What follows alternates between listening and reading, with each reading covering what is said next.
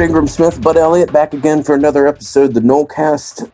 Very full episode as we've had almost exclusively here throughout the summer. Got some great listener questions. Um, obviously, the whole world of college athletics went through a pretty significant landscape shift yesterday with the implementation of name, image, and likeness. Um, still a lot of questions to be answered there overall, but Bud and I'll jump into it, give you our opinion on it overall and how it could impact Florida State. Um, so, Bud, let's uh, let's jump into it, man. Like I said, not uh, not lacking subject matter or anything else uh, during the summer, and we've got what hopefully will be another full and uh, enjoyable episode for the for the audience here. Yeah, man, I, I was really interested to see this. Uh, we are not going to be a show that, t- at least unless I'm, I'm wrong about this, we're not going to be a show that talks name, image, and likeness every week. Personally, just based on the traffic pa- traffic patterns that I've seen, with our website and with search trends and whatnot. I, anticipate that name, image, and likeness is going to be something that a lot of fans care about initially, as in Thursday when it, when it officially started. Probably this first off season, they will care about it when somebody breaks through some some type of ceiling, like when you know Bowden and Spurrier were some of the first to get the, the first million dollar coaching contract. That was news, and they'll care about it to the extent it impacts recruiting. But like, man, nobody gives a damn who the, what what what you know truck that the hundredth best player in the NCAA decides to drive, and that'll kind of be the same way here, I think, ultimately. But we'll still talk about it from time to time. I just thought it, it's a it's a fascinating time for the sport. You know, the, the sport got way too big uh, without compensating its labor. Um, you, you, basically have these universities having to funnel all this money in $100 million b- buildings and $10 million coaching salaries to to try to cry poor and show they don't make a profit uh, to avoid paying their athletes, and they still don't have to pay their athletes immediately. And and perhaps super inflated non-revenue coaching salaries as well. I mean, it is it has permeated the whole the whole scene. Um, so yeah, so let's just jump into it here. Like you said, this is not going to be uh, something that I think we talk about all the time, but uh, we would probably be doing the listener an injustice not to uh, to give it some focus uh, based off the the newness of it and, and just the general impact that it could and, and probably will have on collegiate athletics. How much success? Like you, you want to you want to go FSU specific here? do you want to go kind of what are we expecting guys to actually get for their uh, for their stuff? Um, I I'm interested to see. I think FSU's Apex program is probably pretty solid. There's not many guys on this team who businesses are going to want to sponsor. In fact, I know a sponsor who's got hit up by multiple players and he like a potential sponsor and he's texted us why the hell would i give these guys money? I i, I don't even know who the, who the people in, in these pictures are. Fans aren't going to come out to to meet and greet with this guy or, or that guy. Like there's nobody on this team really worth sponsoring. I think um yeah that was certainly something i was going to get to. I, I don't know that this is uh necessarily florida state specific either. I mean i anecdotal evidence is probably the worst type of evidence, right? So put this through a, a filter and, and you can do with it what you, what you want. But I, every person that I've talked to that I think is kind of a, a natural fit for some of this uh, from the sponsorship side, from the sponsorship side has expressed um, some concern or, you know, lack of eagerness to get involved. And, and that stems from a, uh, a, family that I went to high school here with that owns a large series of, of car dealerships in Atlanta. It, it, tends to people that are in Tallahassee. I just I don't know that there's quite the immediate fit that a lot of people think there are, and I also think some of these athletes are probably asking for a little too much, and they'll figure out you know that that'll that's a process that'll play itself out, and you know guys will figure out what exactly the landscape looks like uh, but to bring it back to Florida State, at this point, when talking about football, anyway, uh, you're right. There is a there's a lack of real, you know, marketable uh, individuals that are you know going to push for large sponsorships. I mean, I would I would. Uh, this is both Florida State and a, and a broader recommendation. I mean, I think most of these kids are better off probably going in a more direct route of like creating a Twitch platform, creating a Patreon. Uh, I'm I'm kind of half joking, half serious, but there's probably some form or version of an OnlyFans for athletes that'll come about. I don't know, like the the sponsorships that a lot of people thought, like oh the car dealerships, stuff like that. I'm sure that'll exist to an extent, Uh, but I don't know that the the market is there, at least in Tallahassee, like maybe people would have. Yeah, and, and I don't want to make this about the Tallahassee businesses saying the market's not there. I, I, think it's about the players on this team, right? Like, there's not a lot of guys on this team who fans are really into. You know, um, if you all of a sudden you put names on the back of jerseys instead of numbers, do you think anybody's jersey on this team would really sell that much? Who do you think would be the highest selling jersey? Maybe Amari Gainer because he's a local guy. I think it'd probably be Jordan Travis, and Jordan Travis is likely not going to be a starting quarterback this year. So they, they do have one guy I think who is incredibly marketable if he had stayed at UCF, and that's McKenzie Milton because UCF fans have memories attached to him. You know, it. So he went to uh, he had like a signing uh, thing on Thursday night along with uh, Jordan Travis, Devontae Love Taylor, and a couple other guys who I honestly I was like, wait, who is that? You know, by by, by face some some folks showed up. I don't think it was a, a packed house or anything. If he does that at the Oviedo location of, of the establishment he went to here in, in, Orlando, I think he probably gets a, a pretty you know hero's welcome and, and, and, line out the door for autographs and whatnot, just because you know, the, the, the, kid almost lost his leg playing for their team and, and they, they think he won a national title for them. I think ultimately there will be guys on FSU's team in the future who can make a lot of money on this. Uh, but the dudes on this team right now who have the big social media followings don't necessarily match up with the best players. And a lot of the best players in this team are the guys who have transferred in. So the fans have no real emotional attachment to them or memories of them playing in an FSU jersey. So there's kind of this weird thing when your team is like when, your best players are for the most part transfers here to where like there's not a lot of of marketing cachet they have right now. Well, it's going to be a very, very much a lagging. Uh, you know, success is going to come after success on the field uh, for the vast majority of these kids. I mean, like when I think back historically as to who at Florida State would have done particularly well had this been in play, Dalvin Cook. I mean, Dalvin Cook. Uh, we were talking about him before his final year at Florida State as being the best running back in the history of the program. Okay, that guy would have done very well. It was not a one year thing. Uh, Jalen obviously would have had success, work done, returning a senior year. I mean, it's going to take, you know, you're going to have to build up a little bit of cachet uh, and still kind of be in that market for this to really be a lucrative uh, operation for a lot of these kids. So uh, it'll be it'll be fascinating to see. Uh, you know, it's whenever there's a new topic of discussion like this, there's all kinds of hot takes and things thrown around. I'll be fascinated to see the first athlete that makes a million dollars off this. But I, I think that I, I, think I've seen some figures. I think it'll be a woman. Yeah, I think it may well be, and I, have seen some figures thrown around that uh, you know, oh, these guys are going to make a few million here. There, no, no, no, no, they're not. I, I'll be shocked to see. Show me the first football player that makes more than three hundred and fifty thousand dollars. I mean, I would be. Uh, there may be two to three kids that have the ability to do that out of the gate you know, Ingram, the, the thing is, it doesn't mean that that's a bad thing. I, right. I don't mean to like these kids don't have to make two hundred and twenty thousand dollars for this to be a good thing. Um, so please don't get that skewed. I'm I'm all for this. Should have happened a long time ago. Don't hesitate or don't translate my skepticism as to some of these kids being able to, uh, you know, leverage this and monetize it for me saying that this shouldn't happen or, or shouldn't be in play. The, the thing is, and I agree with you there.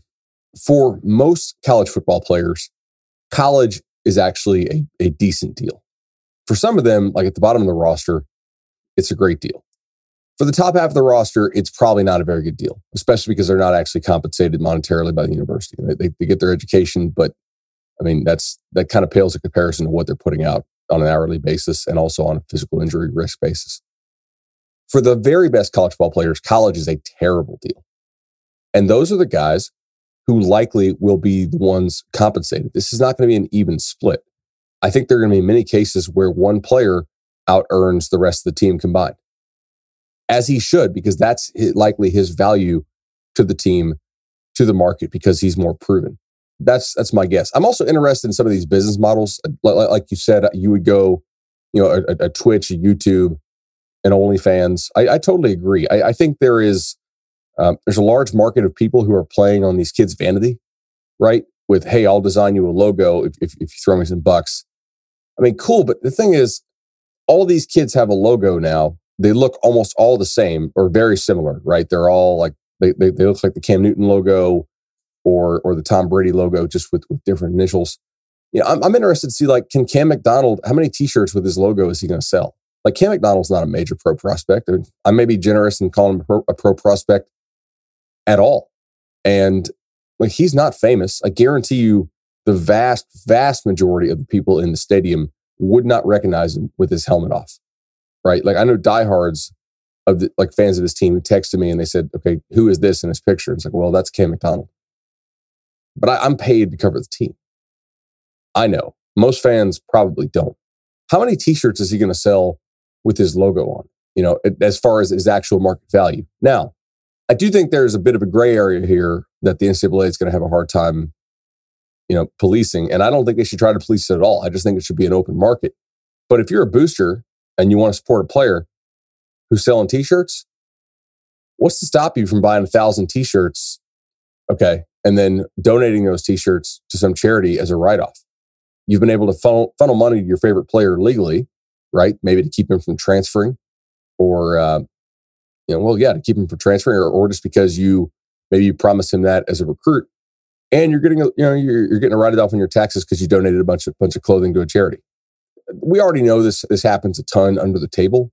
A lot of this is just going to be more legal ways to do it, or you know, less. Uh, I shouldn't say legal because it, it's never been illegal. Uh, just you know, ways that r- that do not run afoul of the NCAA rules quite as much, and uh, I think will encourage more people to get involved in the game. Yeah, I would I would dissuade almost any kid from getting involved in merchandise. I mean, it's just the scale there does not exist unless there's a situation like what you're talking about. I mean, look, if you're selling a shirt and you're like the fulfillment of it, everything that goes involved, I don't know how much you're pricing these things at, but for the most part, you're gonna make anywhere from four to fourteen dollars on a shirt. Okay.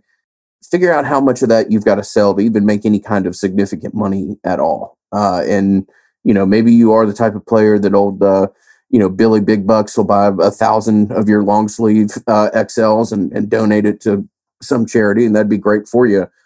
I, I know it's cool to have your name on stuff. I know it's cool to build out a logo and and uh, come up with a, a, line of clothes. I just I think it's uh, going to be a disappointing experience for many. So the other thing I wanted to bring up is if I was a company, I would have jumped on this immediately, right?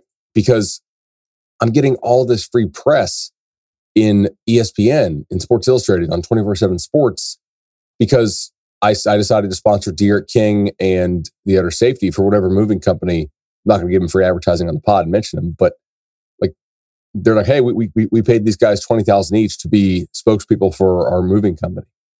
The value is not in getting D'Eriq King and, and the Miami safety to be your sponsors. The value is in realizing that if you go big early, you're going to get written up in all these outlets. The value of being mentioned as the first like major company to sponsor these folks in an actual website article, you're basically tricking the websites into giving you free advertising by mentioning you. That's the real value for that moving company. That's the value for for PetSmart. Yeah, PetSmart. That was a brilliant one. I was watching. Sponsor the Arkansas receiver. That thing's going to go viral. Like, it's not because the receiver's good. It's because like it's a cute picture of him and his puppy, you know? And because it's, it's a new thing. If they do this in two months, I don't think that happens. Yeah, yeah, you're right. The the being first at the gate with it. I was watching CNBC yesterday. They had uh, Boost Mobile CEO for six minutes on to talk about the fact that they signed these two uh, female twin basketball players. They talked about the twins for about 30 seconds, and then the CEO proceeded to talk on CNBC about how they're have all this uh, you know great room for growth and all this other stuff. And i'm like well this is just a is just a damn advertisement for boost mobile. Good for them. I mean uh, no you're absolutely right about that. The the play here is to to get involved early out of the gate and then you know reap some of the ancillary benefits uh, that comes with media trying to figure out exactly who and how this is going to work. So did you look at some of these prices for uh, milton milton and king and all these guys on dreamfield I did pull up that uh, website and I took a quick look at it. Yeah. And so this is a a website that basically they're they're it's like a portal to book athletes, just like INFLCR or Opendorse or whatever. Um, is this competing with Apex? Have you figured that out? I, that I don't know. Um, I don't. I, I didn't initially read it to be the case, uh, but I don't know that. Two thousand dollar appearance fee. It looks like if I want to book McKenzie Milton to do something, per hour, two thousand per hour. No chance.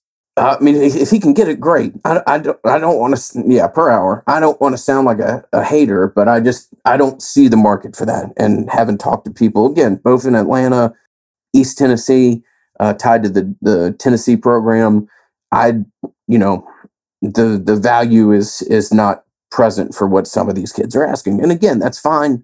You got to, you know, if, if you go into a, job interview and ask for $89,000 and the company comes back with 75 or something like that, then maybe that's a good way to play it. Uh, but I, I do think that over time, this kind of landscape will level out and kids will get a little bit better idea as to uh, what their value is and, and, you know, where people's interest lies. There are a couple kids I can think of who could, could fetch $2,000 an hour for an appearance fee. The, the one that most obviously stands out to me is if I if I if, if let's say Madison Social, shout out to our sponsor Madso, l- let's say they were in Gainesville, right? And what's what's a dead night for a restaurant? Oftentimes Monday night is is kind of dead. Monday and Tuesday, yeah. All right, so let's go ahead and take Tuesday. What if we had Tim Tebow Tuesday? You know, twice a year or something like that. For them, spending two grand on that, that makes some sense because you you know you, you may be at 60% capacity on a Tuesday night. If you have Tim Tebow Tuesday, you're probably going to be at 100% capacity. And it also gets you written up in the paper most likely. It's it's some additional free advertising. You're going to see it on social media. Uh, that that I could see happening. But I agree with you. This is this is just the market, man. Guys are going to going to list these outrageous prices. People are going to realize, "Oh my god, I could I could sponsor a podcast that reaches three million people who are a captive audience with, with, with a tremendous consumption rate, like the Nolecast, you know, or I could spend two thousand dollars for an hour of a quarterback who just transferred here at a bar. What are you going to do? I think the choice is clear right now, given these prices. However, if they drop their prices significantly relative to their actual market value, or maybe they won't have to, maybe some folks will will love the novelty of it and, and pay them. I hope they do, to be honest. I think a couple of these guys, if they're smart and they really hustle and they make their their play different, aka not sending out the exact same white lettering on black background, hey, name, image, and likeness is coming. If you want to sponsor me, hit me up, uh, type thing, and not sending unpersonalized generic form letters via DM to every company that, that you can figure out. Uh, if they personalize stuff, if they pitch why they'd be a good fit for a business. And I don't mean personalized, like make your own logo and, and, and merch brand, because there's like a thousand new merch brands as of yesterday somehow. But really personalizing your, your sales pitch, why you'd be a good pitch man or woman for a business. I bet you some of these guys could make like, you know, 500, 800,000 a month. Some of the better ones could probably make a little more than a thousand a month. $2,000 per hour. I have a hard time seeing that. Yeah, certainly. So it's, uh, you know, uh, both of us are all, are all for this. I think it's great. I do think it's going to teach kids uh, some life lessons a little bit earlier.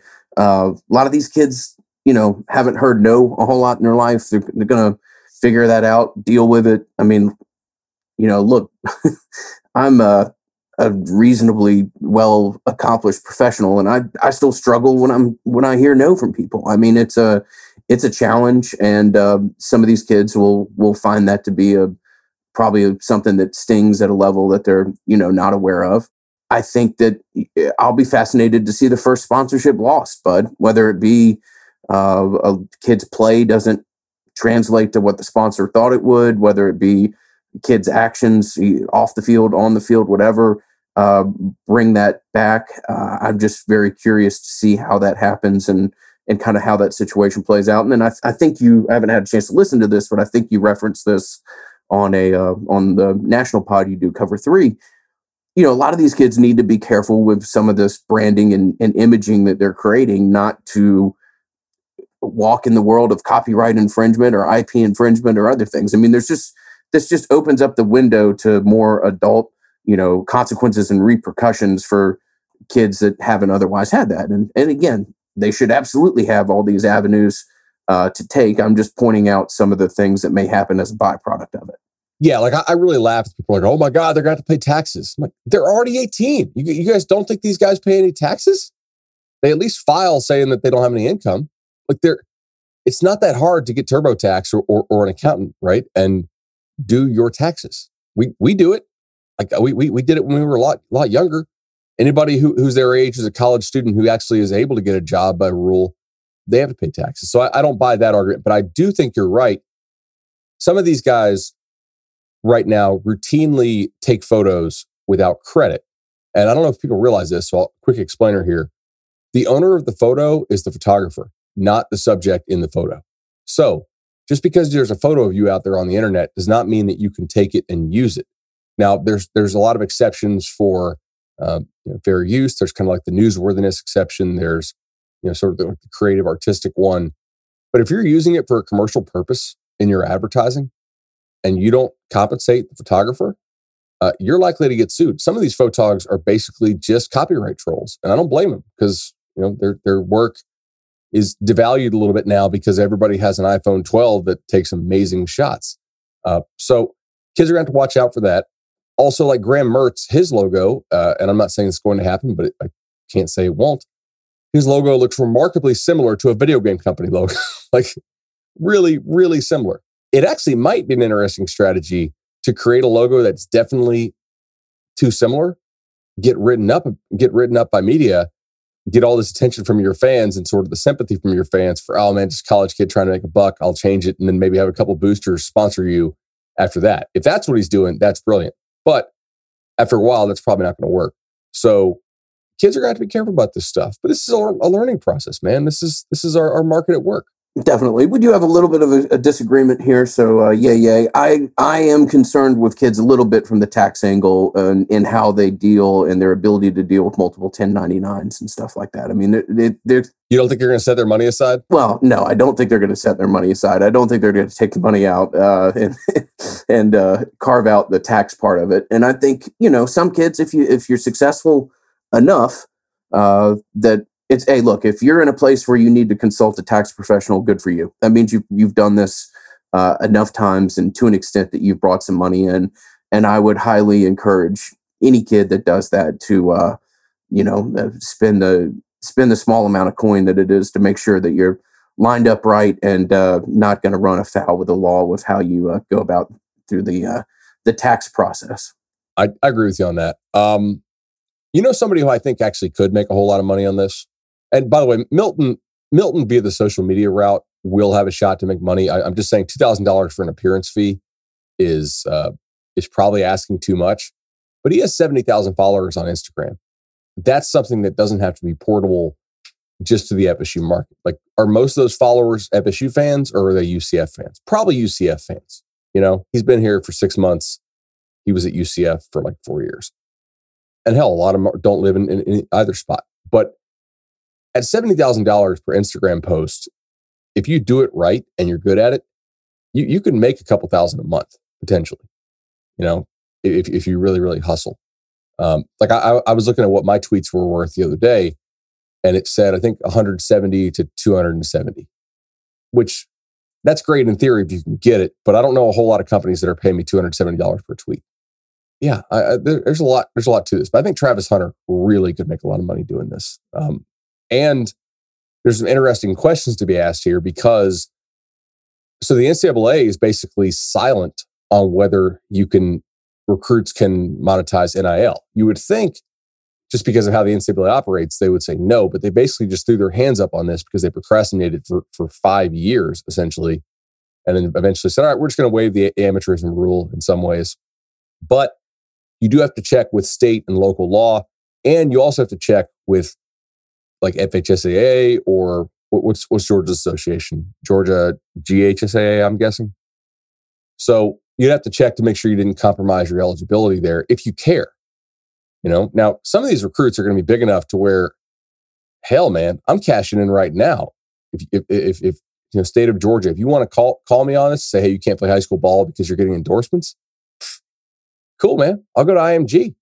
Guess what? IMG is not actually regulated by the FHSAA. You know, they don't play a state of Florida schedule. They rent the refs from them from, from the local group. They're, they're in like Sarasota, Bradenton. But other than that, like they're not really required to abide by FHSA rules. So, you know, just go ahead, state of Georgia, or somebody call call his bluff. That would be really interesting. That that's something we're going to see coming too. I, I do think recruits are going to start to get uh, decent NIL money if they have a big time following. No, I mean absolutely. I, I think that's uh, the case, and I, I again, I think it's just it's a matter of when you get on a fan base's radar and how long you're on it. And for many, Travis Hunter probably resonates more than almost any player that's on the roster right now. Um, so, no, I think you're right about that. That's somebody that could absolutely make a ton of money and, um, you know, would probably have a different response than some of the people that we've talked to as far as uh, interest in sponsoring. So, anything else you want to touch on before we uh, we you, know we ship out of the NIL conversation? We do have some listener questions uh, tied to it, so we won't be leaving it entirely, but that's kind of uh, what we had as far as some of the notes that we wanted to touch on. I, I am interested in um, so when the schools the, the, these guys are going to create some NFT moments, right? I know Milton has has an NFT coming out, NFT non fungible token. It's basically like, like, a piece of digital art that cannot be copied, and uh, every time it's resold, the the originator gets gets a little portion of that. But if you if you create an NFT, obviously most of these schools are going to give you um, the photo or or the the graphic to to do it or or or the highlight there's some interesting rights issues now some schools are, are basically like look you can't do anything in, our logo that's going to get changed pretty quickly you know some schools are going to be because other schools are, are going to use this for recruiting and say hey man they don't support your kids other schools are going to or, like michigan have said hey, you need to give us like at least seven days notice before entering a sponsorship. That's going to get shot down pretty quickly. The first time a Michigan kid has a viral moment that he that he can't take advantage of. Because if I'm Ohio State, I'm like, look, man, Michigan's old stodgy. They don't they don't care about your ability to make money. But with an NFT, so this is interesting to me because this is pretty clearly a way for boosters to funnel money to a kid, potentially a lot of money. Well, because it's art. Yeah, the comps aren't there. Right. What is market value? Right. For an NFT, it, I don't know that there is market value for an NFT.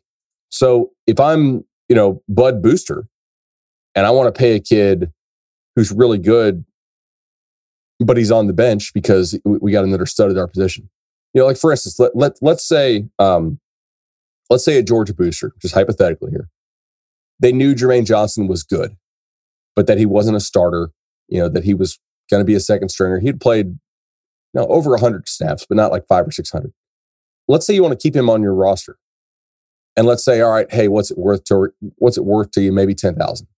A, is that really market value for how famous Jermaine Johnson is or hypothetical Jermaine Johnson? B, if you're the school and you give him the, the, the rights to this highlight or this photo for the NFT, are you just giving it to him? Are you asking for a cut on these deals? Like, like, are, is the school also making money here when its logo is used i like is it is it just a flat fee because in some of these things it's like oh wow look i got, I got 70000 for an nft i happen to be a really really good recruit. Uh, now the school wouldn't get a cut on the recruit because they don't actually own the uh, they don't own the highlight at that point. But like let's say you're a really good freshman or something you know? Th- what happens there? That that's sort of a, a really in the weeds thing i'm interested in probably not Nolecast relevant but man i'm i'm interested it's a uh, it's a wild new world. It'll be fascinating to see what happens with it. Um, I'm I for one am thrilled that it's uh, taken place. I've enjoyed some of the conversations about oh who would have made money. Um, I will just throw this in, and I tweeted this out yesterday. Is Tebow your top guy, by the way? Um, I mean, he's he's certainly one of them. He is. Who I really think of, Bud, is, and this is going back a while, but I some of these college basketball players who were in programs for three or four years in the 80s and 90s and played in massive markets. Oh, like Laettner? Oh, they could have made so much. I mean, kids playing at Georgetown, kids playing at uh, in all these schools along the I 95 corridor. I think, I mean, those kids, not that they necessarily didn't get anything, but those kids could have made an absolute ton of money. Do you know, doing local restaurant groups, stuff like that.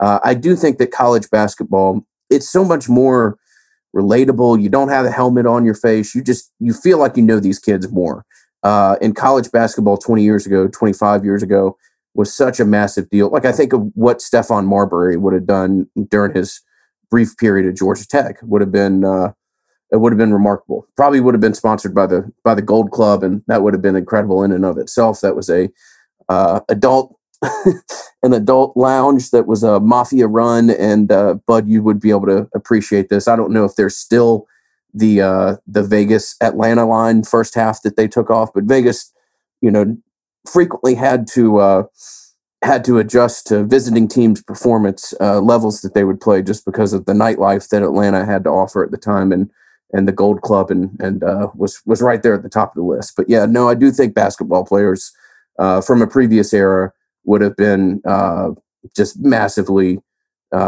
better off had this been in play. I like that.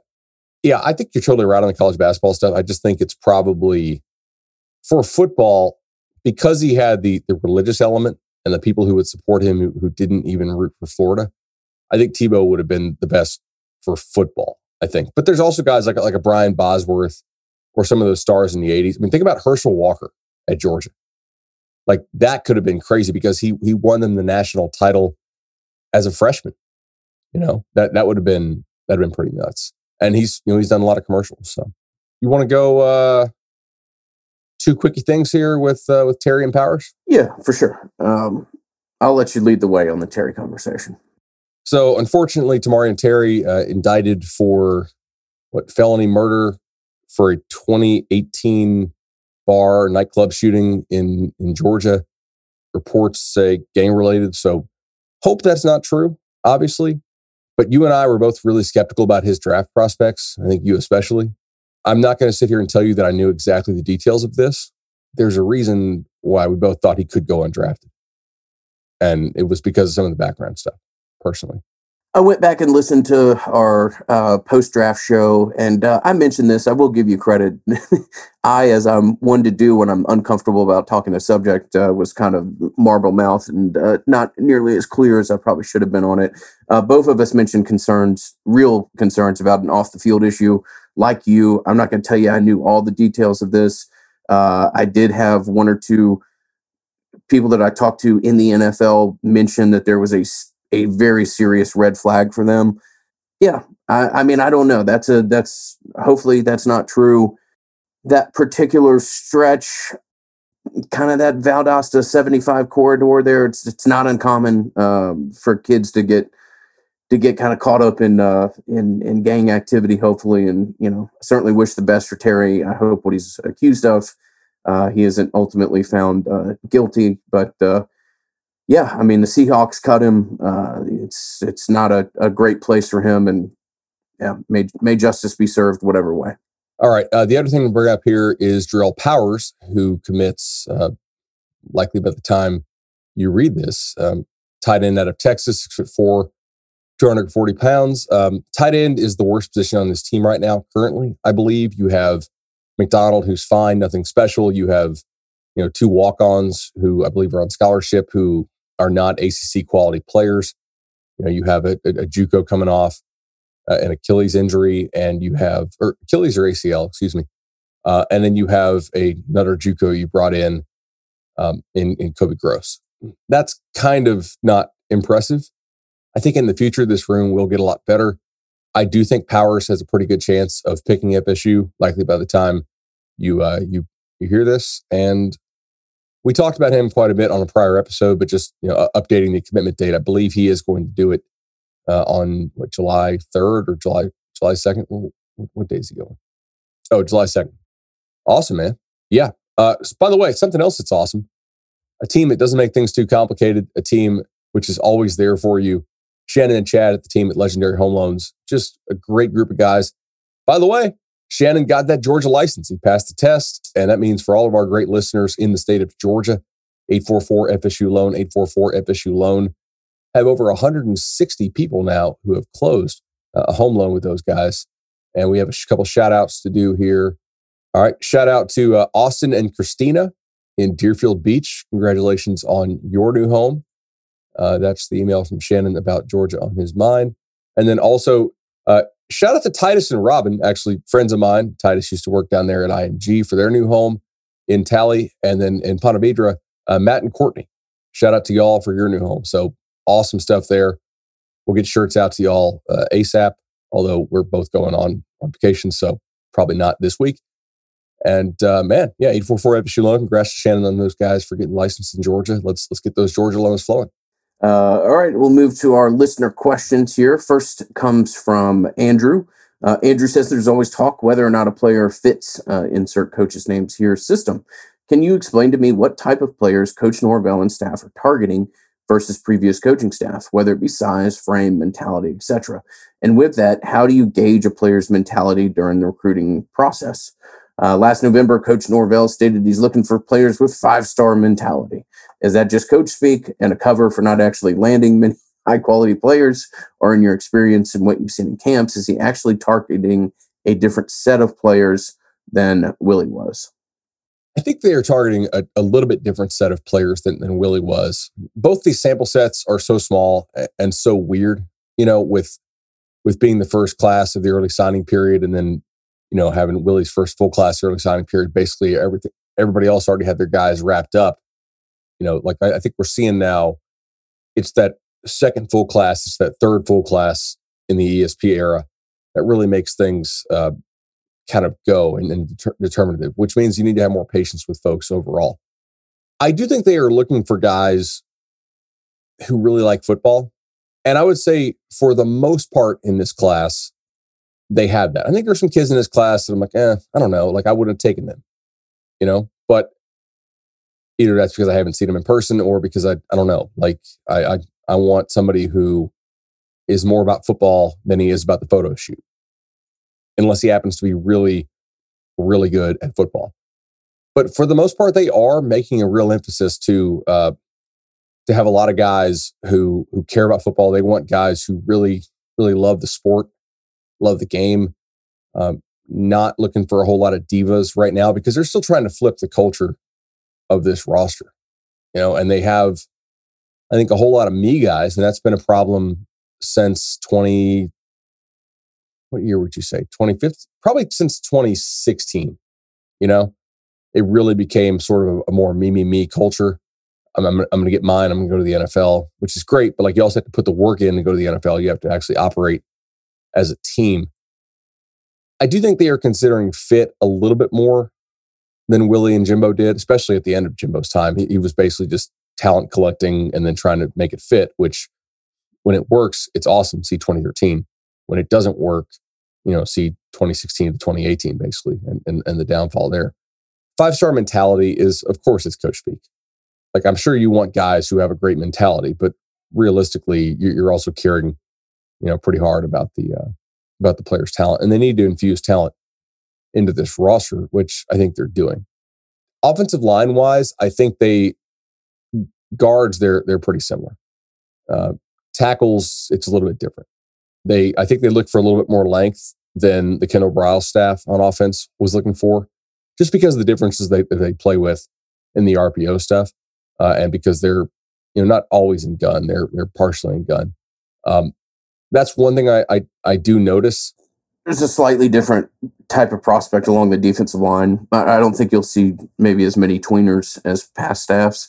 Um, so, like, this is, I don't know if you want to call this coach speak. You could probably say that there's somewhat similar comments made by almost any staff that goes into a new program. But I mean, you'll have coaches on this staff tell you that they wouldn't have recruited current players that are on the roster based solely off their practice habits and the way that they conduct themselves in in a meeting room. Uh, so, yeah, I mean, I, I think there's a I I think there's a decent amount of legitimacy to that. But like, if um, if a new staff came and took over, how many? And and I think Norvell's staff deserves a bit of a pass for this because obviously it was a pandemic class. But like, how many guys from the class they just signed, or the or the class that they signed right when he got here, are going to be totally recruited over and probably can't play? You know what I mean? Like everybody wants to think, oh, this class which was rated 23rd is actually much better. I'm like, I, I don't know. Like for every Kevin Knowles they like, there's probably another kid who gets on campus and you find out, oh well, shit, he's not as big as we thought he was. He actually can't play. That's gonna be that's gonna be a problem. That's that's why this rebuild is going to take a while. You know, I, I don't think they're going to make some huge jump in wins next year. Because they, they need to keep reloading. Like this is the first real class that I think could actually, you know, have a measurable effect down the line. I don't think you're going to get a whole lot out of that 21 class. Maybe they get some some important pieces, but you know, uh, I'm not blown away by that. And I'm definitely not blown away by what Norvell signed in, in the 20 class, which he only had a couple weeks to put together. But that's kind of in general across the board. You know, when these staffs are, uh, are trying to put together new classes. Next question comes from uh, from a favorite questionnaire of mine, anyways. Traveling Snowman chimes in. Over the past 20 years, what Florida State players would have benefited the most from uh, the NIL? Would you, or what would your favorite endorsements have been for them?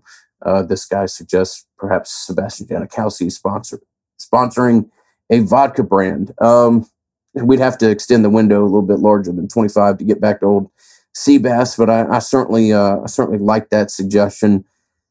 Uh, I mean, Dalvin is the first first name that comes to mind uh, for me, just because he was such a well known entity um, during his time. And and uh, I mean, from that 2013 group, Bud, is there anybody particularly? I mean, I think Jernigan would have done okay because uh, he's pretty personable and kind of funny and was a hell of a player at the same time. I, I think if you look single season, Jernigan's good. Uh, Ramsey to me would, would would be the obvious one because he kept playing really well. You know, throughout his career, he, he did play three years um, and was a starter for that entire time. I don't even think he would have had necessarily Ramsey's somebody that could go on Twitch, in my opinion, and make probably ten thousand dollars in an evening uh, during this at the at the peak of his uh, play. I mean, the guy's you know, first of all, you know it's going to be entertaining because the guy's going to say some crazy stuff, uh, and he was just an out just for as outlandish as he is. Sometimes he's even a better football player. So yeah, Jalen. You imagine Jalen going on Twitch uh, after his Miami performance? I mean, I think he he probably would have done okay that night. Oh, the the, the tips he would get would have been incredible. Yeah, I'm trying to think. I, I think Lorenzo Booker actually w- would be a good one, just because you got to find guys who come in as really high profile dudes who have the immediate following to where you can actually make money because of the size of your following before you actually do anything on the field. Now, he did play as a, as a freshman, so that would help some. The team wasn't ultimately great, but he was a well known guy, good looking guy who could talk.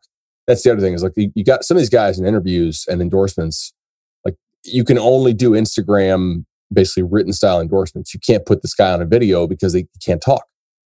And that's that's just the case with with, with some folks and, and other folks can't talk. I, I think Janikowski for vodka or GHB would certainly be a good one. Um, who else here? Jameis, had he not had all the stuff happen, would clearly be a, a good one, you know, because he did have a lot of personality to him. Telvin Smith, I think, if you could get an NFT of him hyping up the team before Clemson, that that would do well. I think somebody would actually buy that. Um, and hell, may, may, maybe they still will if he can get the rights to it somehow. But yeah, J- Jalen. By the way, a couple of these guys who ended up having pretty serious legal issues that we just mentioned. Um, that would be an interesting example of our, company's going to put morality clauses in these guys' deals. Well, yeah, I mean that's something I mentioned at the beginning of the conversation. Some of these you're just going to have more real life repercussions based off things that happen, and and uh, you know it'll be interesting to me to see how that transpires and and what it looks like the first time an athlete loses an endorsement uh, and how you know other people respond to it. So also be, because you can't tie it uh, tie these contracts to a player playing for a certain school, you basically cannot. If you, as a company, sign these guys for the entirety of their college career, you're running the risk that the guy transfers because you can't put in there, hey, if he transfers, the contract is null and void, right? Um, so you basically have to go on a series of one year deals or just one offs, which is which is my guess. But like let's say a company wanted to, to, do Travis Hunter for his entire career and, and bet on him. You're taking that risk. It's interesting. So Brian's question is uh, just similar to what we've been talking about. How does the NIL impact recruits? Uh, we kind of talked about this when the the Travis Hunter discussion in general. I'll be fascinated, Bud. This is something I've said for a while, and um, uh, curious to see if it plays out. In my opinion, within three or four years from now, you know, the LSU's, the Alabamas, the schools that value football at the highest level we'll be able to go to a kid and say, you know, like we have a, a floor here. We, we've got a, a, minimum that we can pretty much guarantee you that you'll make, uh, whether it be some kind of group buy where a, you know, Yellowwood, for example, buys the rights to use all of the image and likeness of the current, you know, Alabama or Auburn roster or something like that. I just think that uh, in time, you'll have universities that can kind of guarantee a player minimum, uh, which, in my opinion, will be the the largest impact on recruiting. Uh, that's an interesting theory. I, I really hadn't thought about that. I I was talking to Andy Staples about this when we were down at Future 50. And I, what he said was interesting. He basically, and I think he said this publicly, so I'm not ruining an, an article for him. But he said he, he thought it'd be likely that businesses will find out that most of these guys are not actually worth what is thrown around recruiting wise. That they would they would rather pay the money to a guy existing on the roster, perhaps to keep him from transferring, if you want to go with the sort of you know nefarious uh, motive or well, not even nefarious. I don't think there's anything, anything immoral about it, but just the sort of running afoul of NCAA rules motive, you know, paying him to stay on the roster. Uh, but that there's more incentive here for some of these recruits to go to schools where they'll be the big fish in a small pond. You know, would you rather be the 50th guy on Alabama's roster? Which in your in your example, I think you might actually want to be because you're guaranteed a certain minimum by a bunch of these groups just consistently by you know by advertising. Or would you want to be like the number two or number three guy on smu's roster? That's a fascinating discussion here. You know like the big fish small pond thing it used to only really apply to playing time and potentially exposure but now it could apply to dollars. Not all these kids get get 25 grand you know as recruits like it's very much a, model where the best ones get probably a whole lot more than you realize, but not all of them. Not not not every kid in these top classes is, is getting grease. I guarantee you that. Otherwise, the, the stories would come out more. You know, for, for every Cam Newton or Tennessee story or, um, you know, Arizona State allegedly flying kids in during the pandemic and uh, SMU and Albert Means and, and uh, you know all these like there's a a million examples of schools getting popped for this. It's it's still not as common as people think. I don't think, as far as the big money. All right. So speaking of big money, uh, ever so fortunate to be able to partner with the For the Table Restaurant Group, and uh, are ever so excited about their Charlie Park uh, project. I mean, Madso and and Township are just fantastic staples of the the Tallahassee scene, and, and, you couldn't ask for a better game day place. But you know, maybe night before game, if you're traveling in uh, to Tallahassee, uh, give it a look. It's charlieparkrooftop.com. Uh, if you're the type that wants a phone number associated with it, it's 850 759 4300. Again, charlieparkrooftop.com. Uh, just go to the website if nothing else. You'll get a pretty good feel for uh, how this is uh, kind of a totally different option uh, on the Tallahassee scene and, and something that I am uh, very much looking forward to getting uh, very, very well aware of and familiar with, certainly. No doubt, man. It's going to be awesome. Can't wait to get up there. Uh, and honestly, we should have a party up there. Uh, we yeah, we most certainly should have like like a listener meetup. Yeah, no, that cool. would be a great place to do it, and uh, would perhaps avoid some of the the game day surge that we've talked about. That is a a challenge at uh, you know township or, or MADSO. Right. Well, that's actually a good example, by the way, of when, when you're when you're considering a sponsorship. To to bring it back to the NIL discussion, that's why I said like Tim Tebow Tuesday. The value of, of having Tim Tebow to a place on on Saturday is not as much as it is on Tuesday because it's sort of what what is going to be your earnings over normal expectation. You know, if you or I show up to MADSO on a Tuesday, we might be able to pack that place, right? If we show up on a Saturday, the place is already packed. H- how many how many more Bud Lights is Matt and company selling at Madso on a Saturday because we're there? Maybe a couple hundred more. Maybe people stick around for a little bit longer. Maybe they get there early to make sure they get a table, at, like as opposed to just popping in, eating, and then going to the tailgate. But they're not going to throw us, you know, two grand, three grand just to come out on, on a random Saturday. It doesn't make sense for them. It's not that's not good business. Same thing with an athlete. So I, I, I think that's well, anyway, that's kind of off course. That's just something I thought about there. Next question comes from Tom. He says, You guys have talked how Travis Hunter, if we land him, will be one of the highest rated recruits we've ever gotten. Can you go through the very top recruits we've signed and how their careers ultimately panned out? Uh, so, yeah, we can take a real quick look at this. Uh, according to, to 247, Ernie Sims is the highest rated prospect uh, to ever sign with Florida State. And being that his ranking is a, uh, a one, that'll be pretty hard to ever touch. I mean, that's going to be as high ranked as you ever see a kid. Uh, all accounts, Ernie Sims, really good college player, long pro career, transpired pretty much how you could hope or want. Uh, Mario Edwards is number two, obviously very successful during his time at Florida State.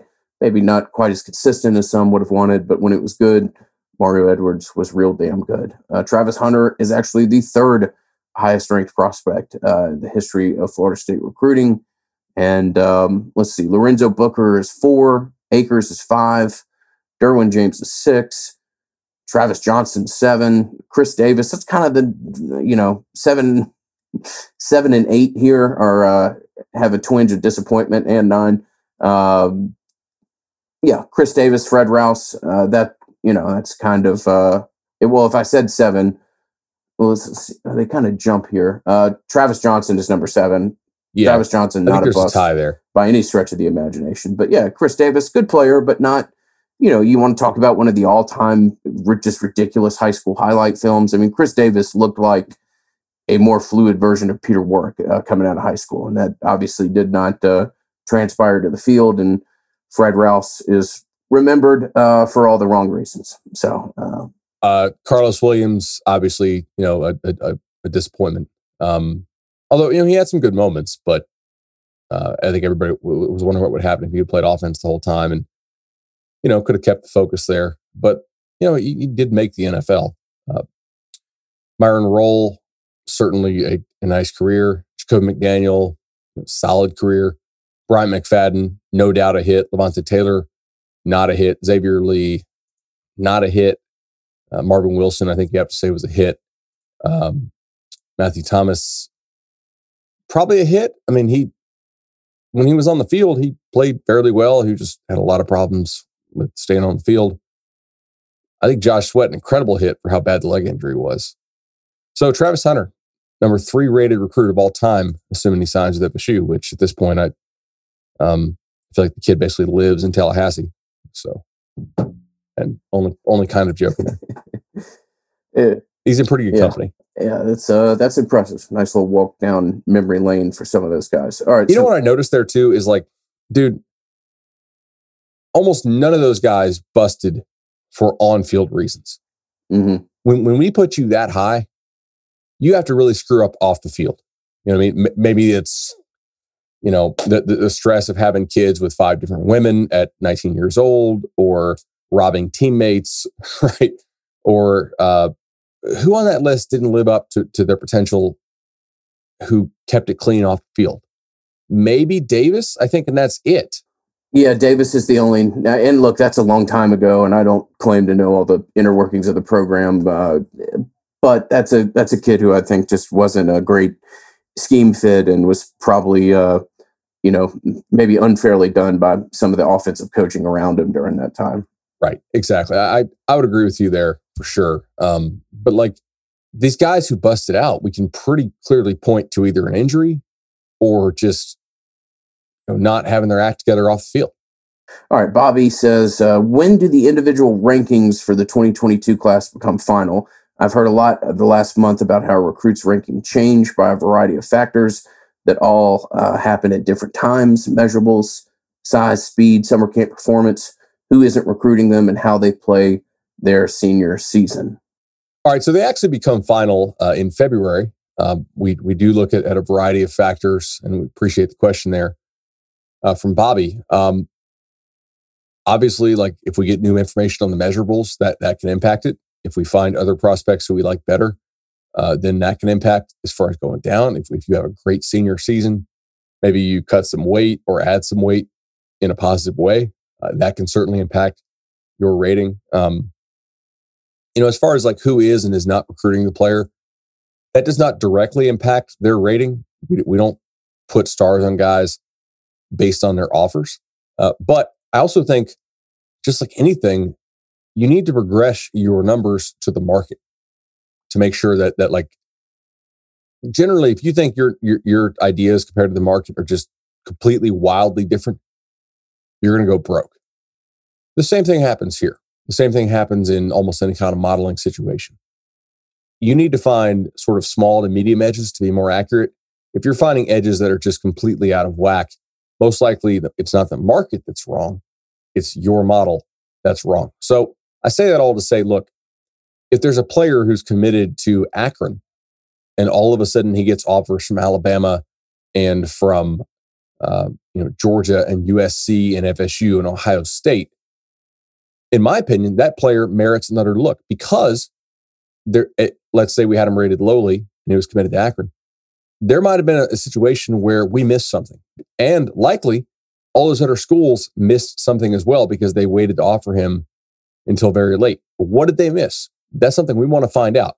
I think if you don't consider who is offered a player, your rankings will be less accurate because they're not adapting to market input and market conditions. Now, there's some guys in FSU's class who I think could potentially rise up, you know, in the rankings. And there's some guys who I, I don't think are quite as good as their ranking, especially not as good as perhaps their composite ranking. Um, you know, like there's a composite four star in their class who I don't think is a composite four star. And I probably wouldn't even have, you know, as like a top 500 player. Um, and there's, you know, personally, I'll just say, I think Kanaya Charlton, he's got work to do, but I think he's a little bit better than than what he's rated as the worst player in the class. I, I don't have him as the worst player in class. I, I haven't seen Brian Courtney, but I think I would take Charlton over over Courtney, just not seeing him. And I think I would take him over Omar Graham.